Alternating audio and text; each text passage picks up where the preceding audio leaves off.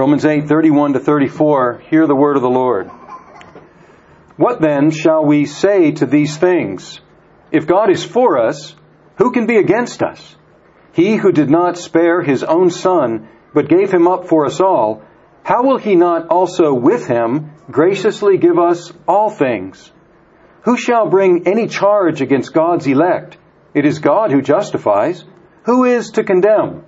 Christ Jesus is the one who died, more than that, who was raised, who is at the right hand of God, who is indeed interceding for us.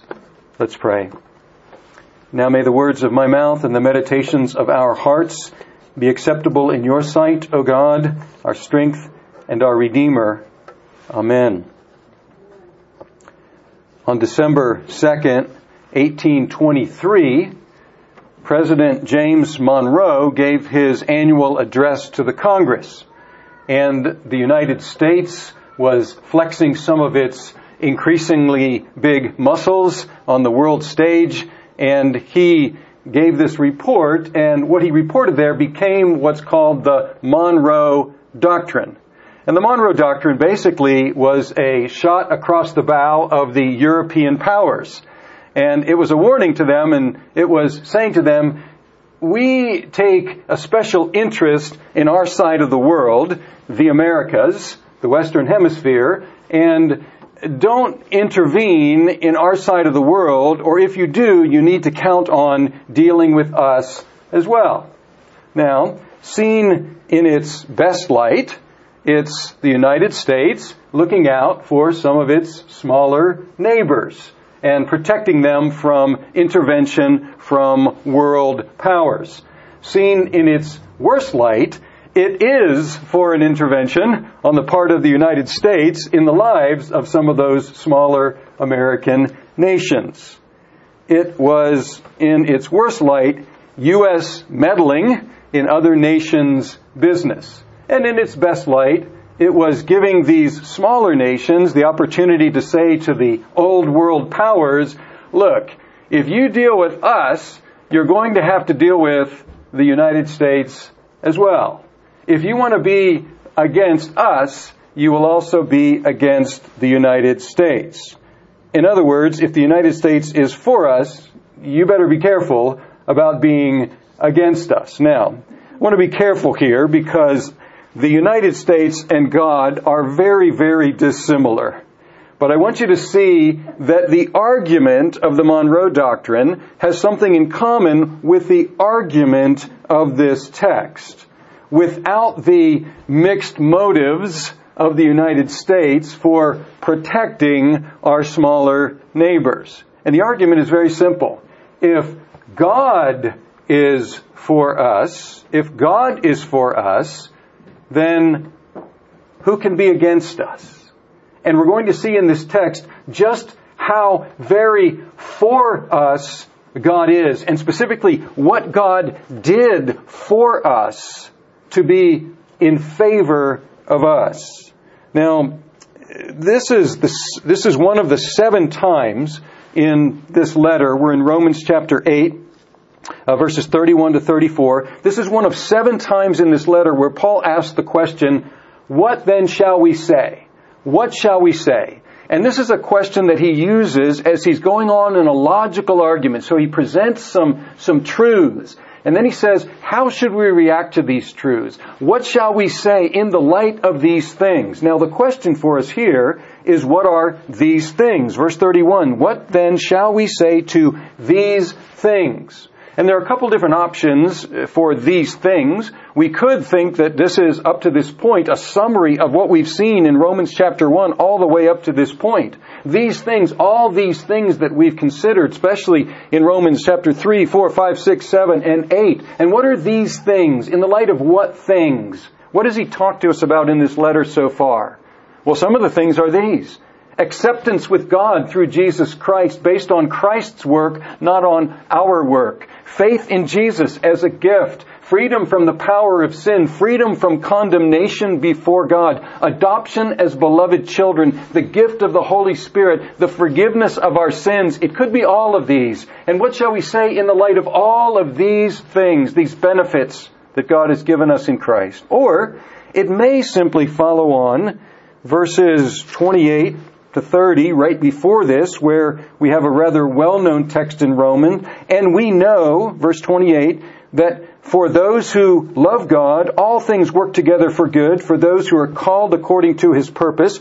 For those whom he foreknew, he also predestined to be conformed to the image of his Son, in order that he might be the firstborn among many brothers. And those whom he predestined, he also called. And those he called, he also justified. And those he justified, he also glorified. What then shall we say to these things? But however we look at it, this, this section from 28 to 30 is really a summary of everything because he goes back before the beginning of time, what God foreknew and what God foreplanned, all the way up to the end of time, the glorification. And so here we have all of history and beyond eternity as well summed up. And the question is, what should we say? What should we say to these things, how shall we respond? Well, curiously, Paul doesn't give us a direct answer. He gives us a series of more questions. And so he answers his big question with a series of questions, and we're going to look at uh, some of those questions today. And the first question is this. The first question is in verse 31. Who can be against us? Now, if we ask that question in in um, by itself, without reference to anything else, in isolation from everything else, we might say, well, I got a, a kind of a long list of people who could be against us. Um, I could have coworkers against me. I could have family members against me. I could have neighbors against me. I could have bosses against me. I could have teachers against me. I could have students against me. I could have uh, foreign enemies against me. I could have criminals against me. I can think of all sorts of people who could be against me. So in isolation, this question could have a number of different answers. But you'll see here what he does. He puts this question not in isolation, but in the context of a fulfilled condition. And he says, if this, then who can be against us? And what is the condition? What is the, what is the fulfilled condition?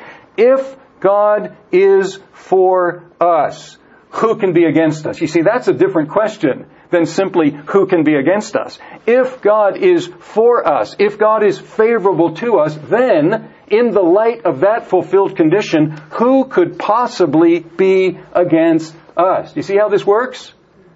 That, that, that fulfilled condition puts all of the other possible enemies in their place. And they are as nothing in comparison to the favor of God. So what is the implied answer here? It's not stated.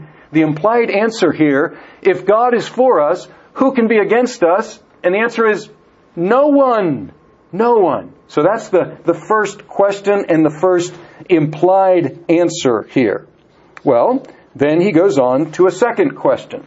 Verse 31. And this question is a positive question. And the question is, will God give us all things? Will God grant us as a favor? Will God give us all things? And once again, if that question were uh, asked in isolation, we might doubt because we might look at our lives right now and say, well, I don't have all things now. So how can I be sure what God will do in the future? If I don't have all things, it seems that I'm lacking some things now, then, then can I be sure that in the future He will give all things to me? But once again, it's not a question in isolation. It's a question with a fulfilled condition. And what does it say in verse 32? What is that fulfilled condition? He who did not spare his own son, but gave him up for us all, how will he not also with him graciously grant us as a gift all things? So this is different, isn't it? It's not a, a theoretical question. Will God give us all things or will he not give us all things? Well, the, the, the condition that's been fulfilled already is that He has already granted us the greatest gift of all. And this is an argument from the greater to the lesser. If God, if God has already granted us His own Son, and if He did not spare His own Son, and by the way, the language here especially in a, in a Jewish reader's mind, or if you're familiar with the Old Testament, the language here would remind us of the Old Testament when Abraham was called upon to sacrifice his own son. And he didn't, in the end, have to do that because God provided a substitute. But in the Greek version of the Old Testament, God says, because you have not spared your son, your only son, and he says that twice, you have not spared your son, but now we find that that incident was pointing forward to another son who would not be spared, and there would be no one to come in like in the place of Isaac. There would be no substitute to come in instead of God's son because that son is the substitute. He is the one whom God has given for us. And so here's the question. If God has already given us if He's already given us His most precious Son, then is it conceivable that He will withhold from us any lesser things? And of course the answer is, of course not. He has always given us, already given us the greater, which is more than a pledge that He will give us all good things. Now, the next question is a legal question. And here Paul introduces, not for the first time in Romans, language from the law court in verse 33. The question is, who shall bring any charge or any accusation against God's elect? Against God's elect. And by the way, I want you to notice before we go on that everything in this text, he, he uses the word sometimes all and he speaks of us all, but who is this all? Well, here we find out. It refers to the elect. Will anyone bring any charge against God's elect? And some people have gotten very concerned about this idea of the elect. Who are the elect? But in the, but in the scripture, it's not some mysterious thing that we can't figure out. It's something that we can identify. We can know who the elect are. We can know that we are elect. And how can we know that? Well, go back to verse 30. And those whom he predestined, that's something we don't know about, something he's done in eternity past. He is also called. That is in history, in our lives, he has called us by the preaching of the gospel. And it says, and those whom he has called, he also justified. And if we read earlier in Romans, we find that justification is by faith in Jesus. And those whom he justified, he also glorified. So you see how we've gone from eternity past, the secret counsels of God, into our own lives, into our own history? God predestined from before the ages, and then He calls us through the preaching of the gospel. We hear the gospel preached about Jesus died and risen again. And if we respond to that in faith, we are declared righteous, justified, and we are in fact glorified. And so what are we? We are the elect. You see, we are the elect, not because of anything that we have done, because of His calling and the response to that calling. And so, this whole text applies to those who have responded to that call. And if you haven't responded to that call, then you want to know if you're elect? Well, it's simple. Respond to the call and believe in Jesus and know that you are among those whom He calls, justifies, and glorifies. Now, the future reference here probably refers to the final judgment. Verse 33. Who shall, in the future, who will bring any charge against God's elect? And there used to be, in our culture, more of a concern about the day of judgment, more of a concern about what would happen in that last day. But uh, there's not so much concern perhaps today, but it's something that is very clear in Scripture that, that there will be a final day when we will present ourselves before God, and the question is, who will bring a charge against, against us? And once again, we could say, well, I can think of a whole lot of people who could stand up on that day and point their finger at me.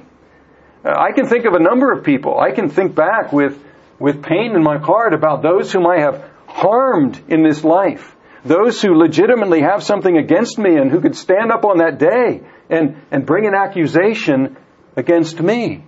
Or there is that one called the accuser of the brethren.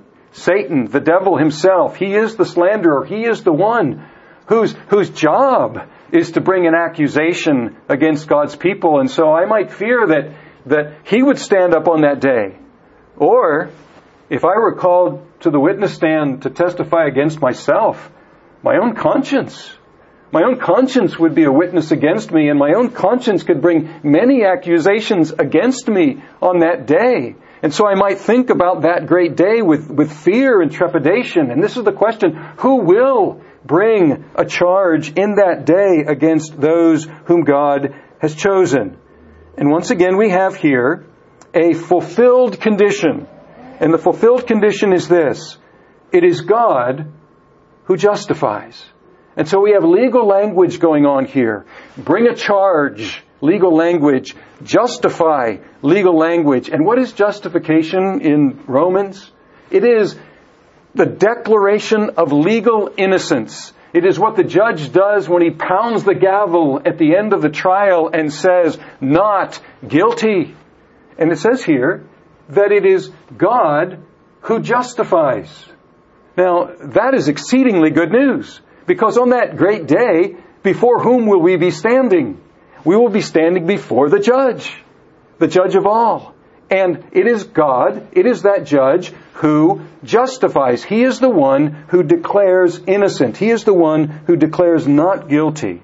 Now, if it's God who declares us innocent, then no one will be able successfully to bring a charge against us on that day.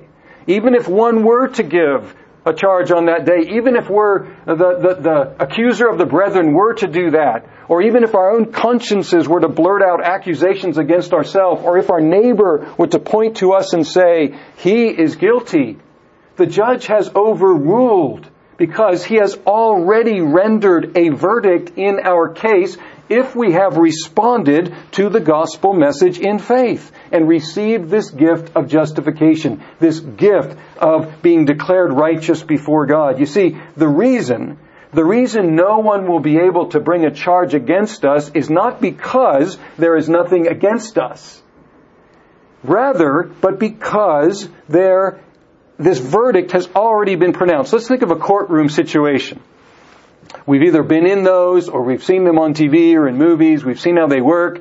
The, the, the verdict is declared and the, the court is dismissed. It is all over. And then someone comes running in. A witness for the prosecution comes running in and says, uh, Your Honor, I have something to say against this, this defendant. And what will the judge do? The judge will say, It's already been decided. The verdict has been declared, and so there is nothing more to be said for or against this defendant. And now, justification as something that has already taken place is, is that verdict that's been pronounced. And so on that great day, it's not that there's going to be some uh, new verdict pronounced, but whatever verdict is pronounced in our lives now will be the verdict that is pronounced on that day. It is God who justifies now, so that in that day no one will be able to bring and make a charge stick against us. So here again, we have the question, if God is for us, who can be against us? What's the answer? No one. And also now we have this question, who will bring a charge against God's elect if God is the one who justifies? What's the answer? No one. Now, because justification, declaration of legal innocence, and condemnation, that's the next word we come up with here, condemnation, declaration of legal guilt, are opposites. We have the fourth question as a follow-up question to the third question in verse 33 still, or verse 34. Who is to condemn? Who is the one who will condemn? Again, once again, we might think of many possible ones. Sometimes we condemn ourselves. Others condemn us. We might think of the adversary as, as one who could condemn us. Who will condemn us? But there is another fulfilled condition here. In addition to the fact that God is the one who justifies, He has done that justification on the basis, on the basis of certain events that are unrepeatable and can never be overturned. You see, this is not some sort of willy-nilly capricious declaration of legal innocence before God. This is a declaration based on some facts, some things that have happened once and for all that can never be overturned. And we find those events in verse 34. Who is to condemn? Jesus Christ is the one who died. More than that, who was raised, who is at the right hand of God. These are, these are these events, these definitive events on which God bases this declaration of innocence before Him. And so this is not just God sweeping our sins under the rug. This is God dealing with our sins once and for all. And how did He do that? Well, here we have it. We have the gospel. And what is the gospel? The good news? It's that Christ died. More than that, He was raised and He is at the right hand of God where He intercedes for us. And each one of these details is connected with this declaration of righteousness. If you look at Romans chapter 8 verse 3, it says through Jesus' death, God condemned sin. If you look at Romans chapter 4 verse 25, it says that he was raised for our justification. If you look at Hebrews chapter 7 verse 23, it says, or verse 25, it says that he sat down at the right hand of God where he always intercedes for us. And if you look at 1 John chapter 2 verse 1, it says, if you sin and you are a believer in Christ, you have an advocate with the Father. You have a counselor with the Father. You have an attorney. You have a lawyer with the Father. And who is that attorney? It is the very one who died for sins. It is the very one who rose from the dead. It is the very one who ascended into heaven and sat down in that seat of power to intercede for us, to represent us always. And so, on that great day, when we present ourselves before God, either at our death or in that final day when we present ourselves before God, if we are believers in Christ, then our advocate will still be there. Our, our attorney will still be representing us there. And so the answer to this question, who is the one who condemns, in the light of the fact that Jesus died, Jesus rose, Jesus ascended, Jesus intercedes for us, what's the answer? No one. No one. Okay, we're going to do a review here, and this is open book, and I want to hear the answers. Okay, question number one. If God is for us, who can be against us? If God is the one who justifies, who will bring a charge against us? If Christ died, was raised to the right hand of the Father, and ever lives to intercede for us, who will condemn us? Amen. Let's pray. Father, we thank you for this glorious news that if you are for us, that no one can be against us. If you justify, no one can bring a charge against us. If Christ died, was raised, and ascended and intercedes for us even now, then no one can condemn us. And Lord, we, we, we rehearse today, one to another, these glorious events, these glorious truths, so that we might respond in faith to Jesus today and respond in faith to Jesus always, being numbered among your elect, being numbered among those whom you declare to be innocent before you because Christ was declared guilty in our place and raised to your right hand where he intercedes for us. Oh God, may this message take root in all of our hearts. May it go out from our lips. May it go out into the world today that many today and each day might receive this gift of righteousness before you. And we pray this in Christ's name, who died, who rose, and who sits at your right hand. Amen.